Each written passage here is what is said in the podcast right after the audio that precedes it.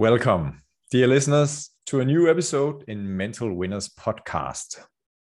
My guest today, he is not here in my studio, but he is in Vietnam, a country I'm looking forward to visit and a thing I look forward to visit this dear badminton friend of mine because our guest today is very, very passionate about badminton. He has an impressive CV. He has been national coach in Vietnam, Germany, has been working in Indonesia for 10 years, in Malaysia, in Denmark. And he has been working with so many players that he has helped to get the best out of their potential. He's also educating coaches. So, a very warm welcome to you, Ron Daniels. Thank you very much, Johan. I'm looking forward to it. I'm happy that you have said yes to uh, have this conversation about being mental strong and being a mental winner. And uh, I know you, and there are many things I admire in your personality. But this thing about you investigate and you research things and find out how things are working. So when you share something with the players you help or the coaches, it's very, very you have strong arguments. So so when I think about you, one word that shows up is quality. It's just not mumbo jumbo, but you have examined the things and found out this here is working. And it's also that you have a passion for developing badminton players and the sport badminton uh, in general. And I also see you as a, a challenger. That's a, yeah, how can how can we do things different? Um, and currently you live, you live in Vietnam with your wife, and uh, you also uh, made the badminton book in Dutch so far. Can you say the name? I, I will not try to say in Dutch what the name is. Het boek. Het book of badminton, or what? Yeah, and it, it comes a little bit from the inspiration, the Bible. So the Bible. Check. It's not, it's I, I didn't call it the Bible. I just said call it the book. Yes. So great. Ron, what is going on in your life at the moment? What is you occupied with in your daily life? My daily life is uh, we have built uh, a bed, badminton bed and breakfast. So uh, here in Vietnam, and it's a coincidence that it happened because um, after we were married um, two and a half years ago in Frederikssund, we just wanted to go a few months to Vietnam, and then Corona struck, and we couldn't get back. And okay. I thought, well, it's going to pass. And that waiting to pass has uh, taken two and a half years. And in those two and a half years, we decided uh, that we uh, wanted to stay here and not go back to Denmark. that's why we built a house. And we're going to receive badminton guests here in our bed and breakfast. Yeah. Then I have, uh, because there, there was no badminton, so I had a lot of time left and I bought um, a Malinois, a, a Belgian Shepherd dog. A dog, I, yes. I trained it for uh, as a K9 dog, so a police dog who has to listen to all the commands verbally, but also in signs. Yeah. So dog that also uh, listened to me in sign language. Okay. Um, and I got a mountain eagle that I'm uh, training at uh, at the moment, which is very very excited. It takes a lot of time to uh, get the trust of a bird like that. And he's big. He's got a wingspan of uh, two meters, so it's it's really a big uh, bird. And this and bird you have in your your backyard, or I, I, made a big cave for it. Yeah. Yeah. Uh, so it's it's it's in the front yard actually, but it's yeah, uh, yeah it's it's a beautiful cave that I built for it. So here in Vietnam, they're in very small cages, but I, I didn't want that. I want my animals to have a very good life. Yeah. So it's a beautiful case that I have, and uh, yeah, doing training with it is, is very difficult. Mm. It starts to eat from my hands now, uh, and, and, it's live food that I give him. I give him living rats or living ducklings. Uh, yeah. Uh, and and to inspire him to come to me and and, and take the food. So it's uh, it's a thing in progress. Let's call it that way. It's going to take me another year before he really fly to me and so on. But nice, nice, nice, yeah, nice. and different. yeah. And now you say to me one word it is in a progress because when, when we talk about persons that, that some people are very result oriented and say okay we, we're going for the result and then you could be process oriented how, how do you see yourself when it comes to talk about these two things I, I think i'm for the progress so, so it's the process Hmm? and a good process always lead to good results and a good results not necessarily come from a good progress progress or program Hmm? So you, you see uh, players getting good, young, and burn out. Uh, while I think we should try to lead the children or the players to become good players. Um, you're not a good player only by playing well badminton. Your mind should also be ready to be a good player. Yeah. And I think that process is even more important than learning to play badminton. So if, if you're a very good badminton player technically, but mentally you cannot handle it, you will never become a good player. That's why Hmm. we also see a lot of number ones in the uh, in the youth not making it to the world top because they're not used to losing, and the ones who are losing and learning the process will catch up with them later. We've seen that so many times yes what one of the good things that I thought what was happening in, in Denmark with Viktor Axelsen is you saw him as a youth player in two or three months tournaments, and then you didn't see him for three, four months. yeah And, and then he was working on the things they have seen in the tournaments that he should improve. So he was guided to be the good player. And he was not misused. So m- many federations got a good player and then they abuse the player almost to win tournaments, to score for the federation. Hmm. It's not about scoring for the federation. It is developing your players and make sure uh, nobody knows who the world champion or the best players in the world were when they were 13. They know it when they're adults. yeah So winning is nice Hmm. and you're allowed to do it, but you don't have to. Developing is something you have to. Yeah. Former national coach uh, in Denmark, Steen Schleicher Petersen, has also said that what recognizes a, a talent or a, a- player who makes it to the world top is the, the ability to learn. When you say this, it, it reminds me about that that phrase that if you want to make it really, really far and use the po- your full potential, it's a question about this ability to learn and yes, you probably start from an unconscious point, but then with guidance from your coach, you become more and more conscious about your own strengths and weaknesses and about the opponent. Totally agree with uh, what Steen says about it. Mhm. Great.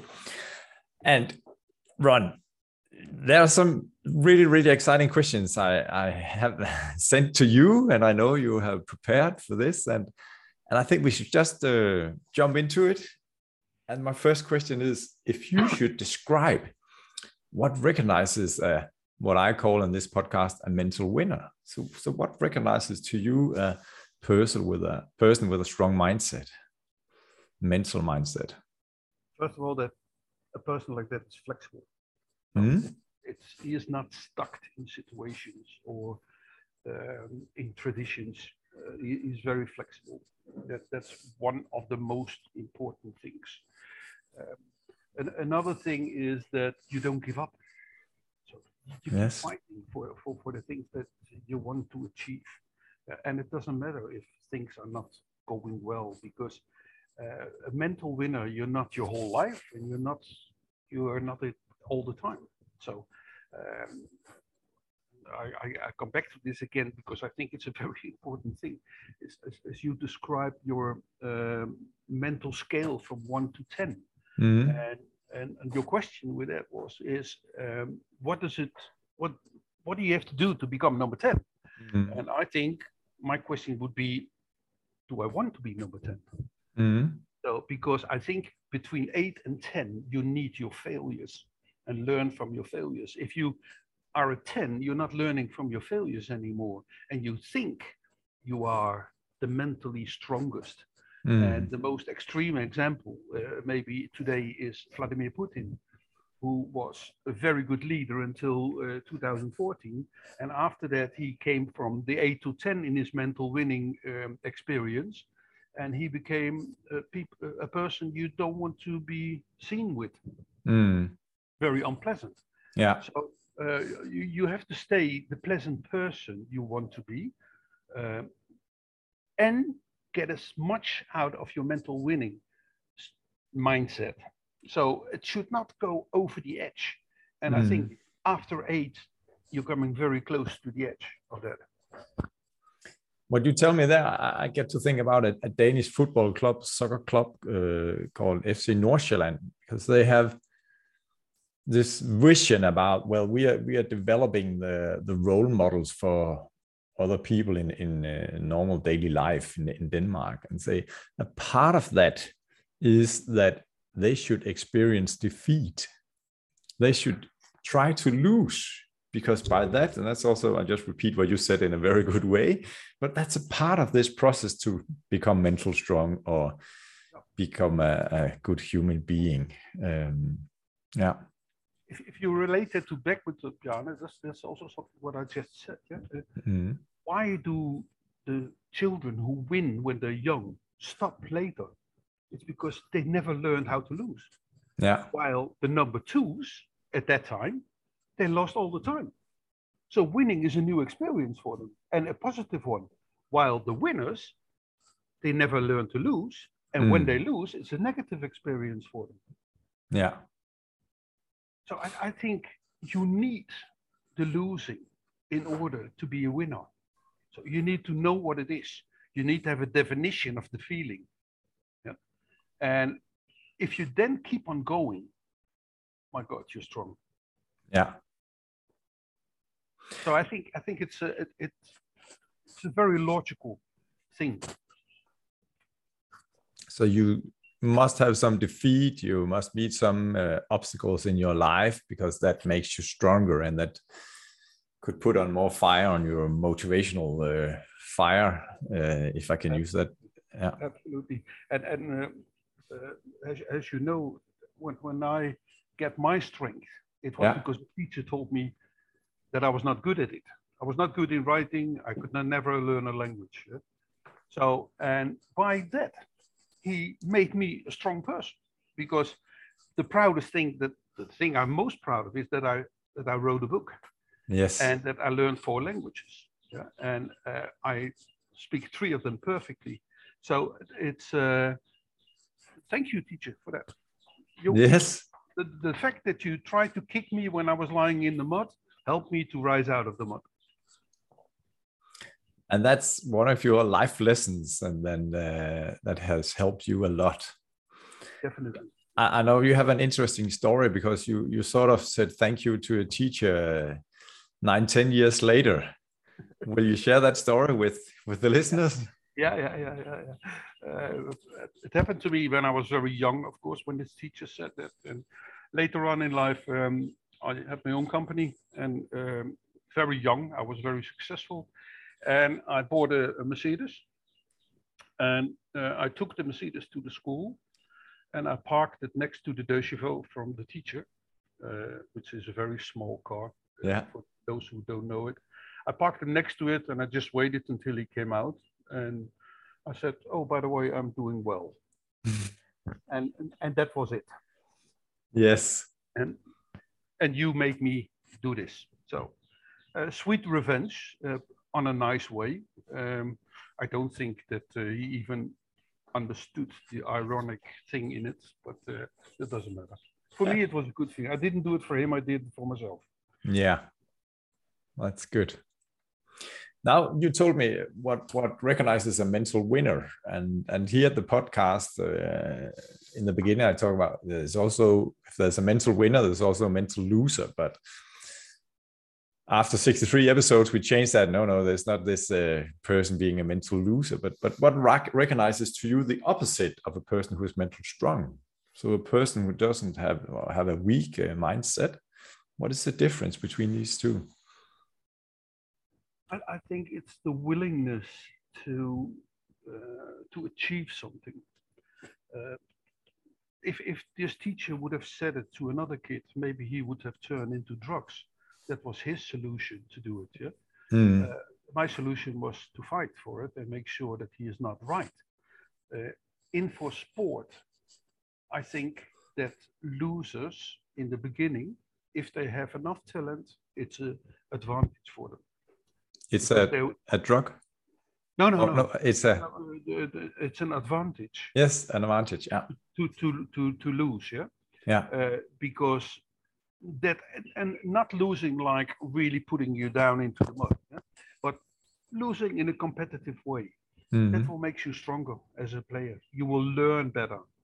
If you're winning, where's the motivation of learning?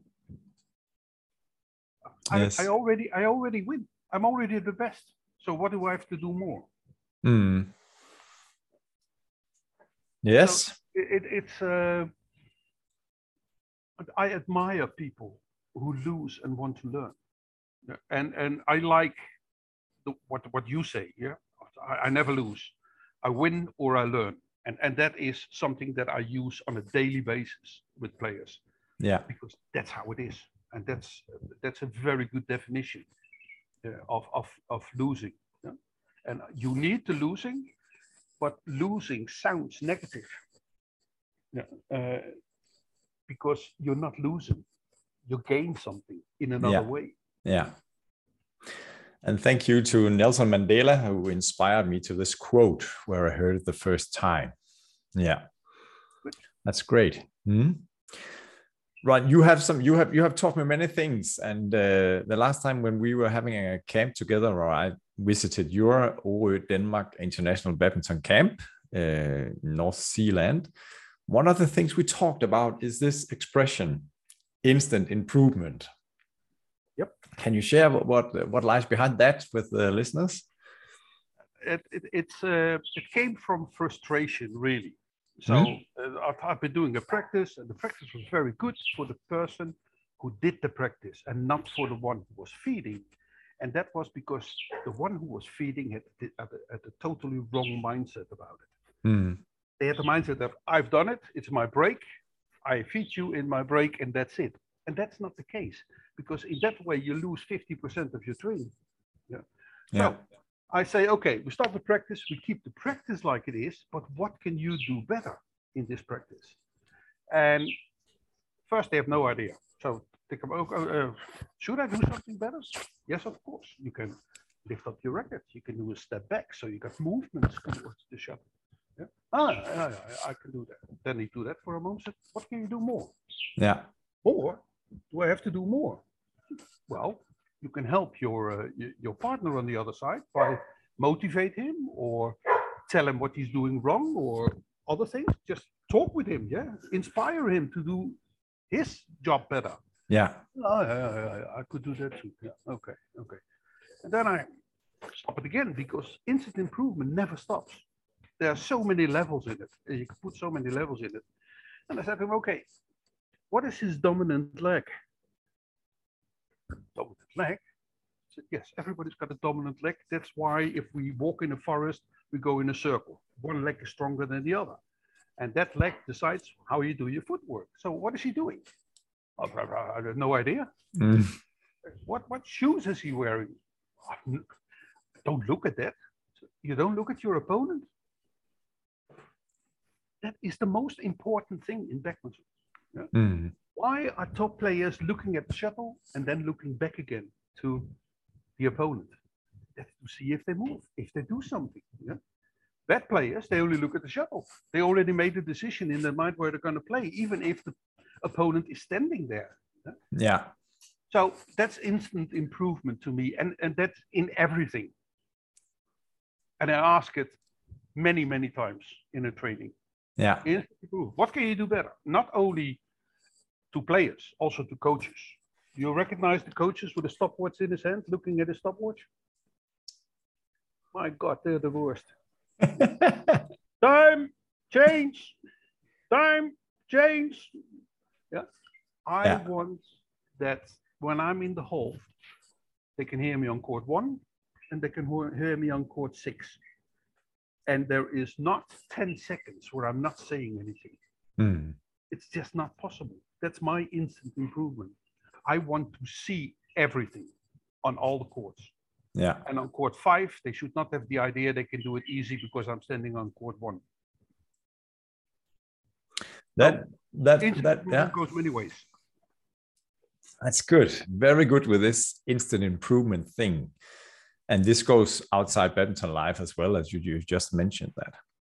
But what, if if we dig into to the badminton part, uh, where we both are very passionate about this, and I think uh, when I I also educate the coaches and I talk about you could be a good coach and you could be a world class coach, and you just give an example with with the stopwatch probably about yeah you are okay coach, uh, but if we want to take it to the next level, and what you say here yeah, I want to be on all courts. I want to be aware and giving feedback to the players. How how do you prepare to this? Because I- think that that requires a lot of yeah. When the passion is there, it's it's easier than if the passion is not there. But but in your preparation and and if we have some coaches listening, what what advice can you give to them to go from being a good coach to a world class coach? Because you have educated a lot that way. Well, I start with a very simple practice with, with coaches. Yeah, we sit behind a video screen and we play a video. And I, I asked the coach, "Tell me what you see," Hmm? and it's quiet, and it's quiet for half a minute. It's quiet for a minute. It's quiet for two minutes. Then I said, "Stop the video," and I said, "You're not seeing anything." He said, "No, not nothing has happened really." I said, "I didn't ask you to tell me quality things. I asked you to tell me what you see. Hmm. So, what are they wearing? What socks they have? Is it the right-handed player, or let's begin with the very simple things. What color is the court? Yeah. Can you see the badminton line? In Holland, you cannot see the badminton courts very, very often Yeah. because of the many lines. Yeah. So I asked them just to tell what they see. Yeah. And in the beginning, they think it's bullshit. That's just, it's got to do with badminton Yeah. very slowly they start to see things and because they're used to talking now yeah because i said you're not stopping talk you just talk all the Mm. time yeah Yeah. and when they do that they start to they recognize things because they recognize their voice hey i've said that two times now he takes it on his back so there's something technical in there yeah Yeah. so that's that's how you start Mhm. I learned this, by the way, in a way that you would not believe, because I was, I, I come from uh, the greenhouses and I worked in tomatoes and I had an advisor who Mhm. gave me advice and he said to me, we're going to look at the, the plants, the difference in the plants. I Yeah. said, what, what the fuck are you talking about? Yeah. Plants on the same day, they grow in the same conditions. There's nothing different. I said, let's see if that's not different. And he could point out difference in tomato plants to me. If he can see difference in tomato plants, I should be able to see difference in players. Yeah. That's easy. Yeah.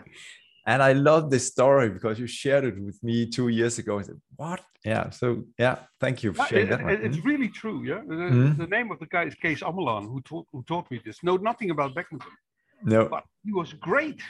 And then he said, okay, now we're going to look why they look different. I said, well, it's not because they are different parents. No. they all come from the same seed. Yeah. Yeah. So, uh, but he could show if it was coming from the roots, if it was coming because of the light in, in the greenhouse. He could tell me of the position where they were in. Mm. It's exactly the same as in badminton. There is no difference. Yeah. Then So- you are in a badminton hall, yeah, and you're looking at one court, but you hear something on another court. Mhm. And from hearing, you know what kind of stroke they said. I said no smashes. I didn't look, yeah, because you hear it. Yeah. So if you're on a court feeding and you're the, the, the player on the other side is playing a stroke, do you need to look if the shuttle is in or out? We don't. We know it. Mhm. See the shuttle fly, you hear the sound, you know it's out. And I've experienced many times in, in especially here in Vietnam that they are very fast say that the shuttle was out. Yeah. And then I knew it was in. And I said, ah, it's Vietnam technical out. yeah. Yeah. So, so I call it always technical out because they were lying. It's not true. Okay, technical then- out. Yeah. That is how how you learn coaches in the hall to look at everything. Mm. Come in the hall, you come in the hall, you feel the atmosphere. Ah, this is negative atmosphere. Come on, let's uh, let's get started. Yeah, Mm. start to making jokes about them. Yeah, okay. The court here, you're not willing to do the practice? Okay, go to court number five. That's the court for the donkeys. Yeah. That's the court I'm not looking so much at. Do you want to be at that court? No, no, no, no, I don't want to be at that court. Okay, well, do your best then. Yeah. Uh, talking, talking all the time. When I'm in the hall, you know it. Mm. And that's uh, my wife Lila has been had the pleasures of having you as a coach. and and um, and when we talked about I was going to have you in the Mental Winner podcast, I said Ron was one of the best coaches I ever had because you had this ability to motivate her to work harder and being willing to investigate more time in in, in developing her badminton skills. So so she recognizes that, and I also recognize that when I get the chance to see you working in the hall. So um, that's something to yeah recognize you as a world class coach, in my opinion, to have this extra add on, which very often is, is very hard to tell. Yeah, what is it that makes me difference? But I know when when you work with coaches, that's some of the things you put a lot of attention to. This extra thing how how do you when you work with players because i know you have something uh, traffic lights you use as an evaluation tool to make it more simple to make complex stuff very simple to to work with could you share that with us please Yeah, it's um, it irritated me that you cannot put numbers on some situations. eh? For example, uh, I, I, I take Holland as an example. They they use a um, step into the forehand corner where the first thing they do is they pull their shoulders backwards into the corner. Yeah, and we are So- in the deep forehand corner at the back Deep forehand the for- corner in the yes thank right. you yeah That's yeah Hmm? go on And uh, it, this is a situation where your feet are following your racket. So you put your racket back and your feet follows. yeah. Mhm. That's not a situation that you would like to be in. You like your racket to follow your feet instead. Yeah. And what happens then is you got three different ways of there's more, but the Mm. three main different ways to get into your forehand corner. It's pulling your arm backwards into the corner, which only allows you to give a good shot long line. There's the China jump, Mhm. a little bit higher.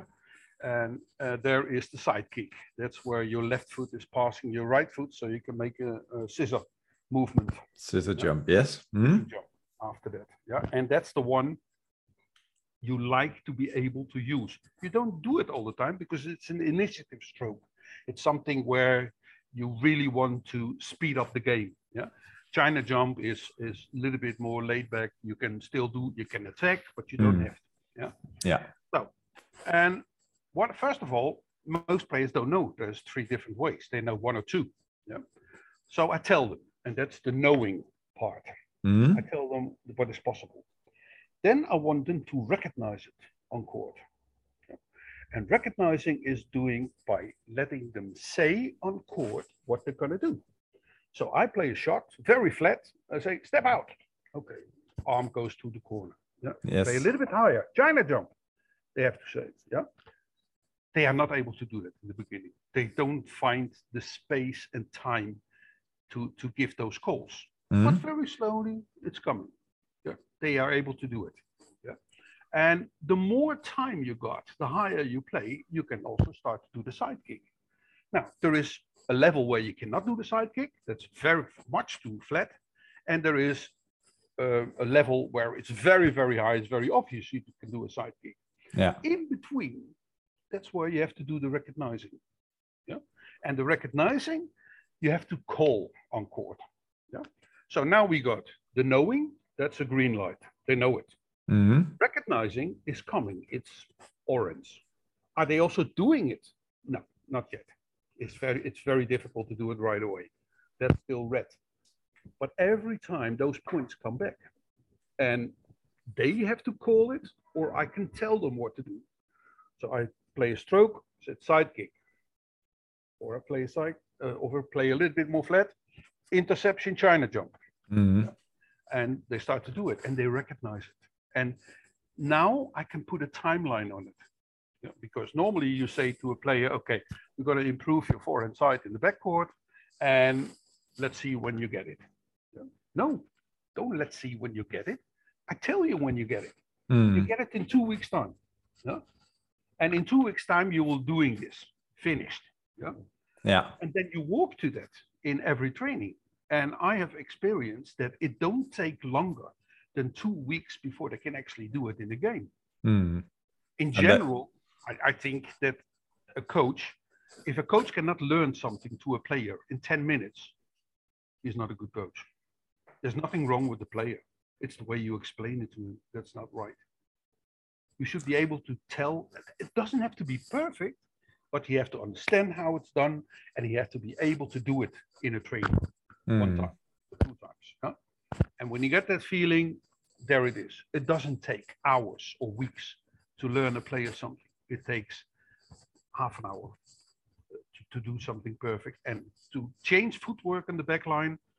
If they're here for a personal course, they do it within a month. And if they don't do it, I have to go and uh, give my papers as a coach back because I'm not good enough. so very good. So that was a, a look into your uh, badminton philosophy and, and this thing about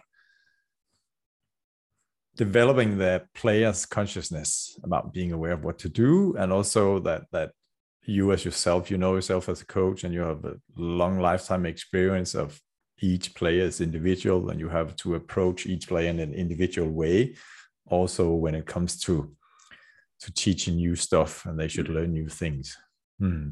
Definitely. yeah but this traffic light uh, metaphor or these three I, I think it's very very useful because what i have experienced is that yeah sometimes i make things too complex in my eager to to help the player so that's a good one to say okay green you're able to do it or you know it orange or yellow as we call it in denmark on the way not all perfectly not totally perfectly and red not good Hmm? thank you for sharing that one ron You're very welcome.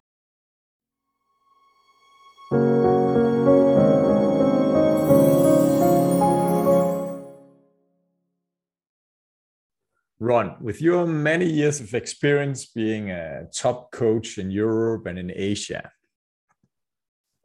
and if we have the mental glasses on, what differences do you experience and see if you're an Asian player compared to a European player? I think the big difference is that it's very seldom that I see Asian players getting angry. It happens, but it's on lower level. On high level, you never see them getting angry. It's, it's so seldom. While European players uh, can be uh, burst out in, in anger uh, on, on Mhm. many occasions. Even the Danish uh, national team players in the men's double burst out against pub, public and uh, players sometimes. Yeah. Um, the focus on Asian players, if they're angry, it goes inside. So if they burst, you're not. If you burst, anyone, um, you're not analytical anymore. You're not thinking anymore. You're emotional, and that means that getting angry most likely will make you lose your next rally. So Mm. uh, there's a certain kind of looking on in in Tai Tzu Ying, for example, when she's angry, and the lady single player from Chinese Taipei. Mhm. right, and uh, she is ironically smiling when she gets angry, and she comes back in a brilliant way with the most brilliant moves. Yeah? Um, we see that positiveness also in in, in uh, Vittinghus, I, I really like that guy a lot. He plays against Momota, comes to the net, cannot get the shuttle over the net, but he touched the shuttle, the shuttle goes up and he hits it one extra time to kill it. Yeah.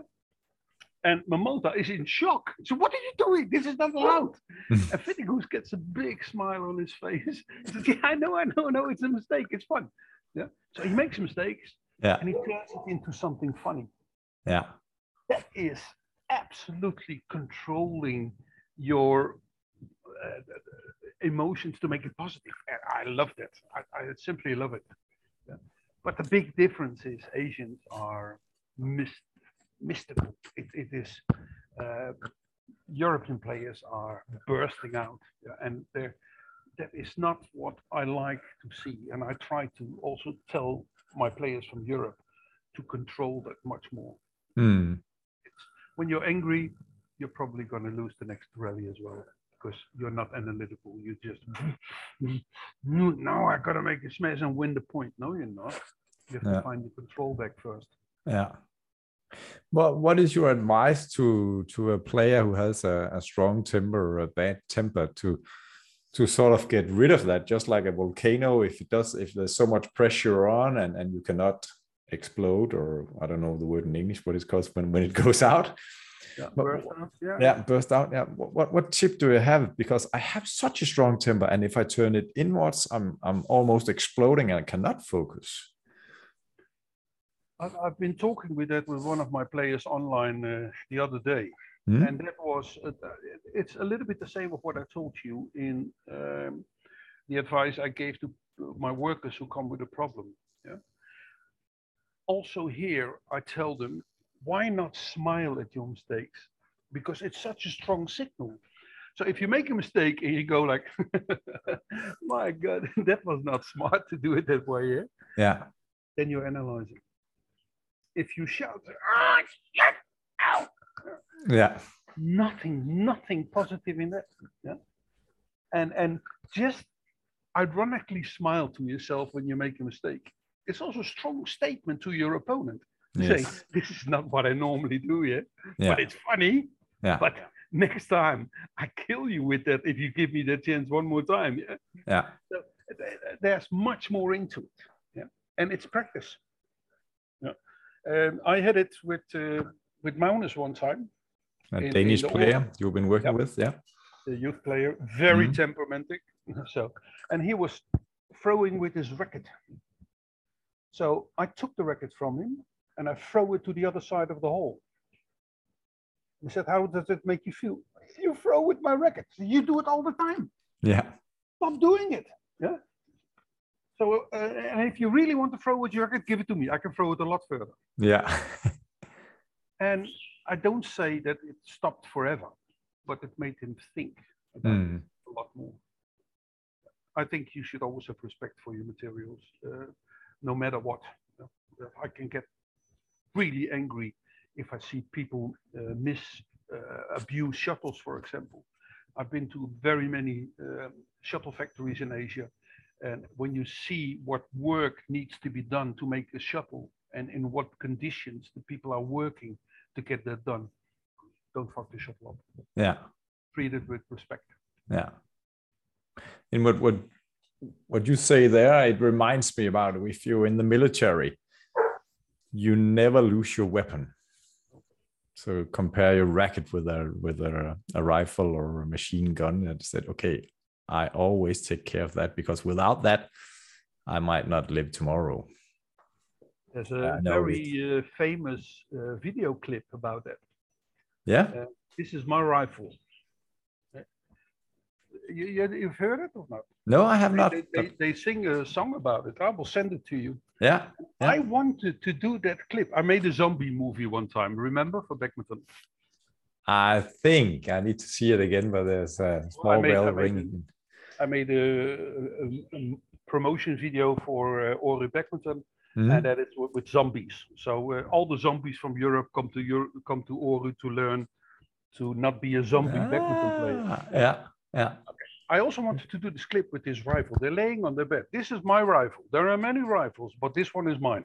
That's how it starts. Yeah, there's a whole a whole song. Yeah. And I wanted to do that with a Beckmanton record, that clip. Yes. I, I never did it, but I wrote the text for it that I wanted. but it will come now, Ron, because now you mentioned it to me, and I will uh, remind you with love about it. What is the status of that video? And I- then, yeah, I- yeah. I will and- send the video, the official video to you so you can have a look at it. yeah, Then you get the idea of what I want. that's great.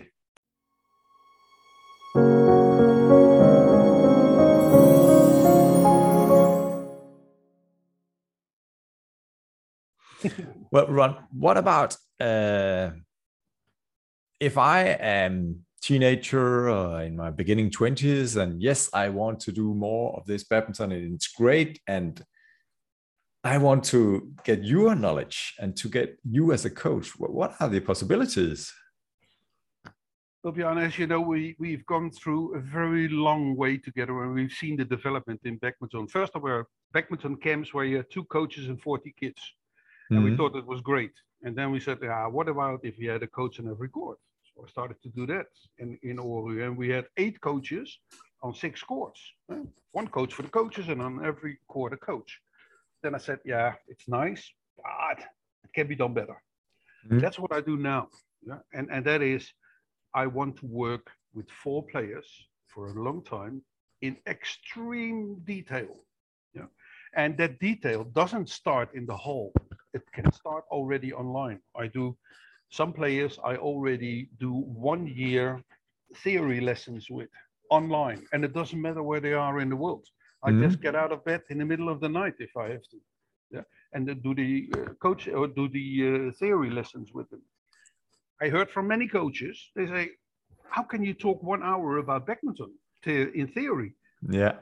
Oh, that's I can that's very difficult because I need at least hundred hours to do that. Yeah. And I always have something in theory to talk about on the player. And it's not general stuff, it's specific on the player. Yeah. So that's already a way to meet me. Yeah. Mhm. So you can come online training with me. And I do that for coaches also. Uh, As you And- know, you you- huh? sorry. Yeah, and in the show notes, I will uh, see to uh, how to get in contact with you if they're interested in that. So just continue, Ron. Thank you. Thank you. Um, and then, of course, they can come here to, to Vietnam. And Vietnam is a relatively cheap country. We have our own homestay, um, BB&B, Mhm. uh, where they can where they can stay, and we can do every single day. We can do uh, an amount of hours of training because we have our own badminton court. So it's absolutely no no problem to do that. And you make a combination of a perfect holiday in an Asian country and play badminton in that country. And playing badminton in Asia is so much different than doing it in Europe. If you've Mm. been here, you are already mental stronger because you have experienced playing in a temperature between 35 and, and 40 degrees, uh, where you're literally, when you're finished with your training and you sit down on the ground, you're sitting in a pool of sweat Yeah. it is extreme yeah uh, and it is personal attention all the way through yeah if i'm talking about that you can hear me in a hall with 40 players you can just as well hear me talking without any stopping to one player because Mm. you play with me in a training and there is not one mistake that you can make without me seeing it and say something about it. So in reality if you look at uh, a general club training in, in, in denmark if a player gets five minutes attention of the coach in the two hour training Mm. already quite a lot yeah? Yeah. 20 that, that's a lot of personal attention yeah? Mm. here you get two hours two hours personal attention Yeah. so coming to me for one month is the equal of one and a half training, uh, one and a half year training in your club Yeah. in detail. Not only do I tell it to you, I also write it down. When you leave here, you leave with a book. The player I have now, he's here for four weeks.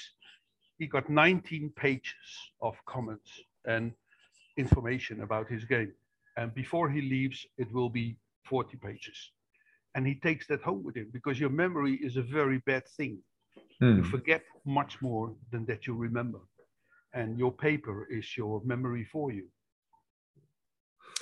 I like that. And if I were uh, young and uh, really passionate for badminton, I would definitely go for this option here. So that's really good Ron that you and your wife Hun is running this uh, academy or facility in, in Vietnam. So That's really, really good. But a, a part of, of this becoming a really good badminton player or trying to reach the full badminton potential or whatever we should call it, when a badminton player grows up, the parents is playing are playing a major role in that.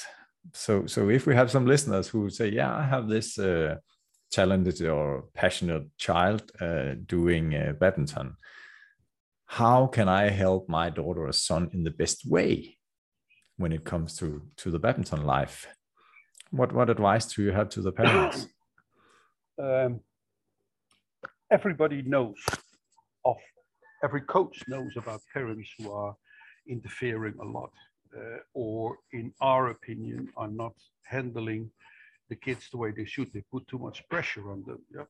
and we as a coach already put pressure on them. The club put pressure on them. The federation put pressure on them. They get pressure in school. The least thing they're interested in or should have is pressure at home. Mm.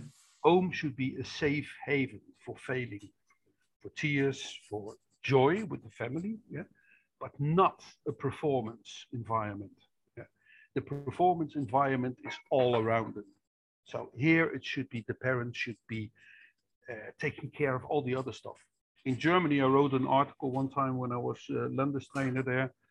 It, uh, it was DP, DPS, drive, pay, and shut up. Drive, pay, and shut up. Yeah. That's I told to the parents because there were some Yeah. parents who are really terrible. They're also very good ones, but there were also terrible ones. So and it's it's uh, DPS. Yeah. So drive the kids, pay for them, and shut up. Yeah. Let me Yeah. do my work. Yeah. Yeah. Uh, and and I think that is something that parents many times forget. Yeah. They think, no, of course not. They know their kid the best, but it's the first kid who ever had a talent in badminton or in any sports. It's their first experience. They make all the mistakes that everybody makes. Mm. For me, it's kid number 533. Yeah. I have already 500 experiences behind me with it. Yeah, I can tell them what they should consider doing and not. Yeah, to make Mm. sure that it's happened. Yeah. Yeah. Um, are parents always listening? Mm, No, not always. But the ones who do have success, and one of them is Isabel Herttrich, uh, now Lohau, she's called. She's become uh, mixed double champion from Europe uh, a Mhm. few months ago. And I had her in Germany in my group. Her parents were all England, old all England players. Yeah. And they never interfered with the training. Never. And those are people who knows what it takes. They know what it's all about. They've been there themselves. And they say, Ron, you're the coach. You handle it. And see, Isabel has become one of the best mixed doubles players in Europe at the moment. Yeah. And, and, and a wonderful mentality. So when when Erik Meijs died, uh, she was uh, in China. He was a Dutch player, former player. If my former Dutch player, he died in Germany in a car crash. Yeah, sadly. and and uh, Isabel was in Asia, and she had to collect points for the uh, for the Olympics, and she decided to go back to Europe to the funeral. Yeah. Gave up her quarterfinal uh, that she had to play. Yeah. That is not only a good player, that is a good human being. Hmm. Yes. Good story.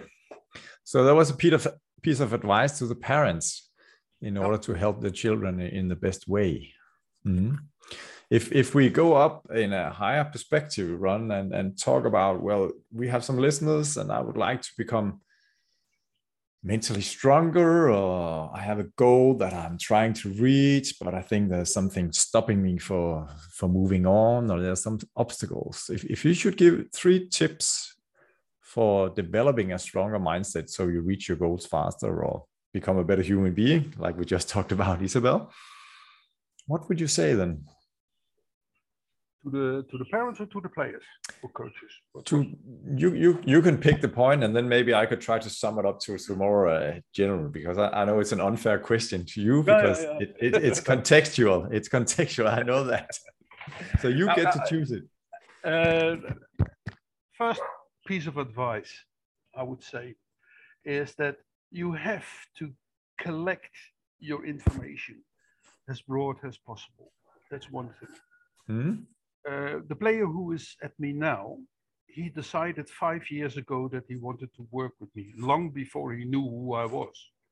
And that was because of an article that I wrote online uh, in Holland. Hmm? And that article was to become a world champion is a decision. Goals don't happen to you. You decide them. You decide to do it. The reason why I stop. wrote- I stop you here, Ron, because you have to say this again. It's so good. Please repeat it. to become a world champion is a decision. Yeah. Goals don't just fall on you. You decide them. Hmm. It's a conscious thing. Yeah. And I had the inspiration from a meeting in the talent group in, in Denmark when I was uh, assistant coach in the talent group. Hmm. There was Peter Rasmussen.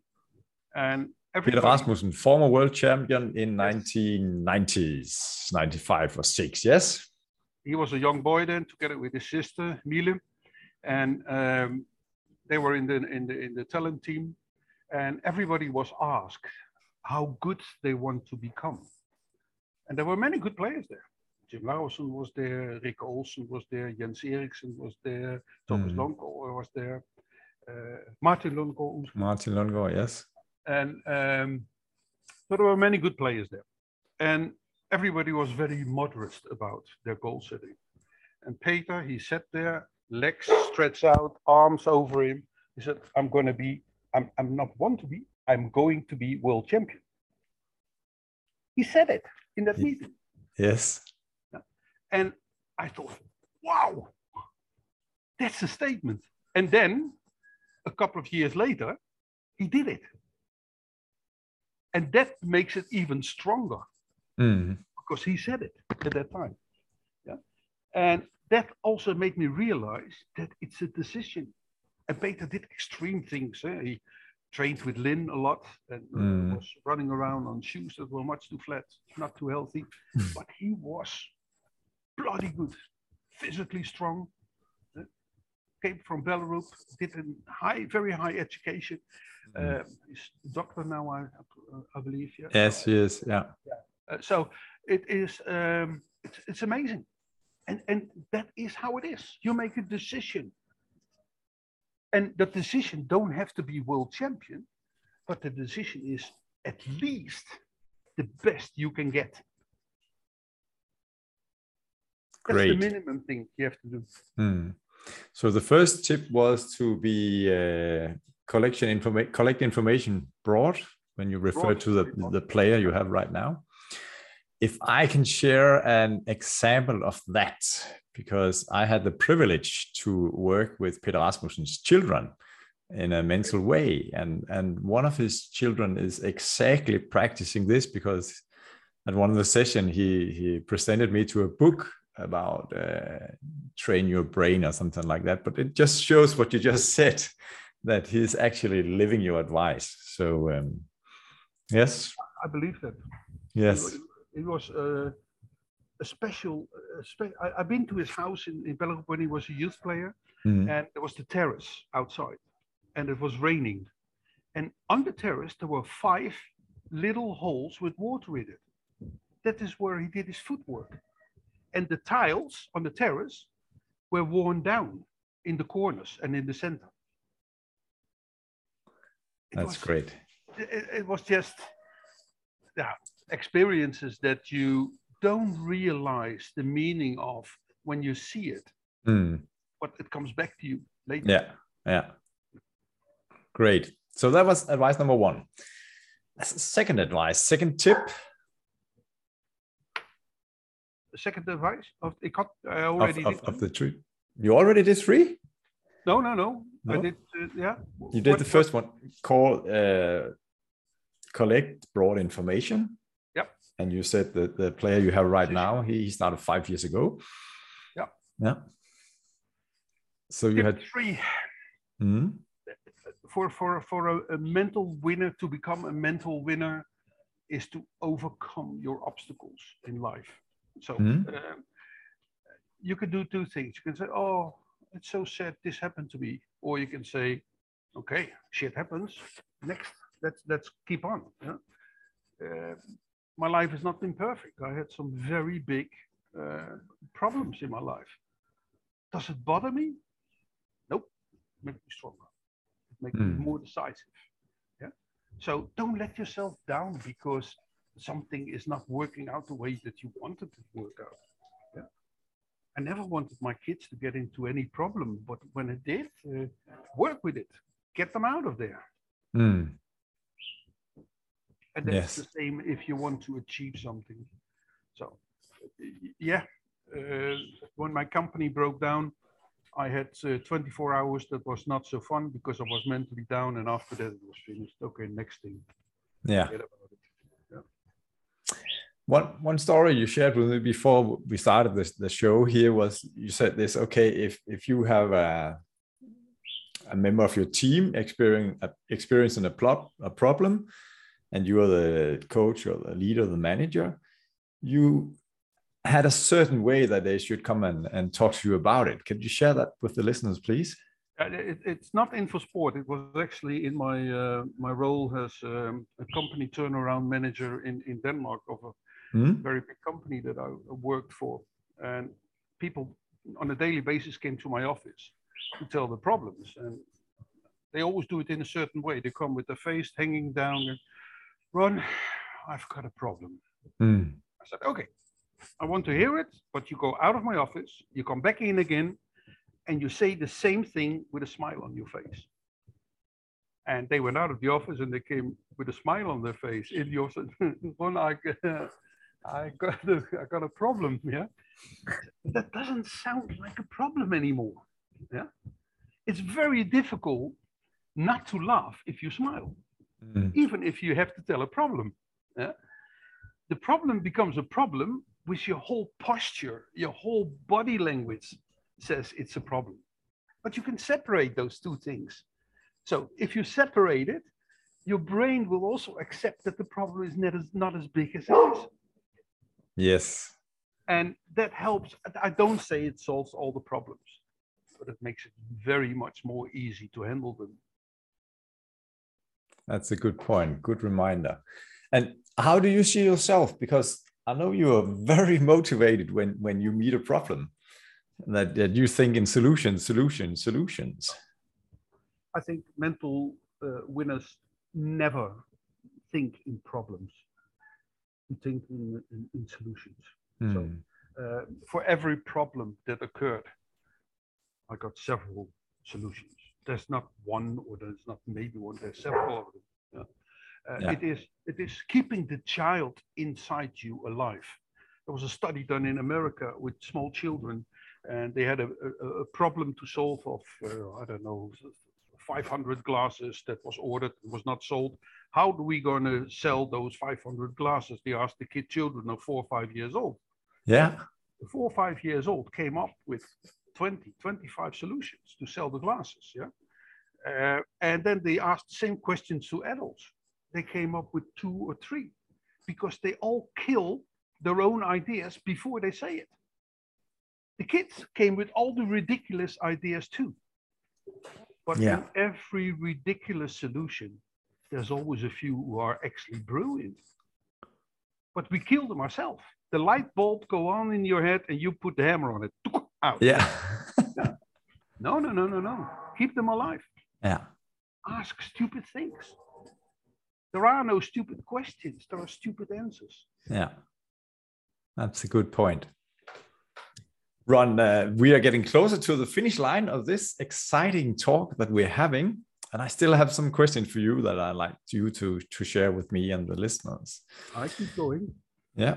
So I work with NLP, Neuro Linguistic Programming, and and there when I work with with clients or athletes or now I say normal people or managers, I very often ask this, this question here to develop the consciousness of of what is going on in the unconscious mind.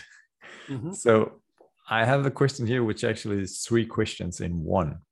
So when you feel in the strongest way or when your mental winner strength is very very high not 10 maybe 8 or 9 what do you then see on your inner video screen is the first question. And what do you feel inside yourself? And where do you feel it? And are there any sounds? So could you share that with me? Uh, the, the the video I see in my head, it, it's it's never about me. I don't see myself. I don't see myself on the podium or whatsoever. But what I do see is the players or the people I work with mm. having success. Uh, and and when that euphorious moment is there, that's the picture that comes up because I've seen so many pictures of them trying to get there and they failed and they cried and they were disappointed uh, and now it's working for them. Yeah. And I have been a part of this working process. So I, I see the people I work with in, in my on my video screen inside my head. Yes. And, mm. and it's the same for the feeling. Yeah. When you know how much pain it costs, it costs you hours and hours of pain to achieve your that that moment. And when that moment, that strong moment feeling is there, it's like an explosion. It, it, uh, you feel totally lucky inside and, and totally um, well done and to perfectionism it, it worked out. Yeah. Great. And, and where do you feel that? In your body? It's uh, your hairs rise uh, rise up and, and, when you get older it, it is uh, difficult to hold my tears back. I'm getting mm. more emotional when i get older so but it, it is a very powerful feeling in inside your body. Yeah. It's like warm and you almost want to jump up. Uh, yes. That kind of feeling. Yeah. yeah. Um, mm-hmm. and, and the sound is, I, I, can shut away every sound. Yeah. And, and the example I gave before is I coached against Viktor Axelsen uh, with Eric Pang, and I told the journalist before the game started that Eric would win in two sets. Yeah, and it's a long time ago. Yeah, it's, it's in 2011 or 12, something like that. And and uh, Viktor was a coming star, and everybody. And Eric was already a little bit older and on his way to get out of uh, the serious game. Mm. And and uh, everybody thought Eric would lose, yeah. but we had the perfect tactics, and it was in a big hall. Was t- uh, during uh, the Dutch uh, the Dutch Open and everybody was cheering for Eric, of course, because he was winning, and there was mm. a lot of sound. And in my head, it was completely quiet. It was like the slow motion thing you see uh, with no sound at all. So mm. no sound is the perfect sound for me when when everything goes into this peak of uh, mental powers feeling. Great. Thank you for sharing that. And, and, and I have interviewed more than 200 people. And when we talk about that, it's, of course, it's individual because each athlete or person has its own movies, pictures on the inner screen, and, and the feeling is placed different places in the body and also what they hear. So, to you, dear listener, if you haven't tried this before, try to answer these questions, three questions, and see what, what shows up. And then you're following Ron's advice number one broaden your uh, knowledge or collect information and you could start by doing this to yourself. Thank you ron. Ron it's time now to uh, say thank you for having a nice conversation. But i would like to ask you because i know you're prepared for this this talk we're going to have here.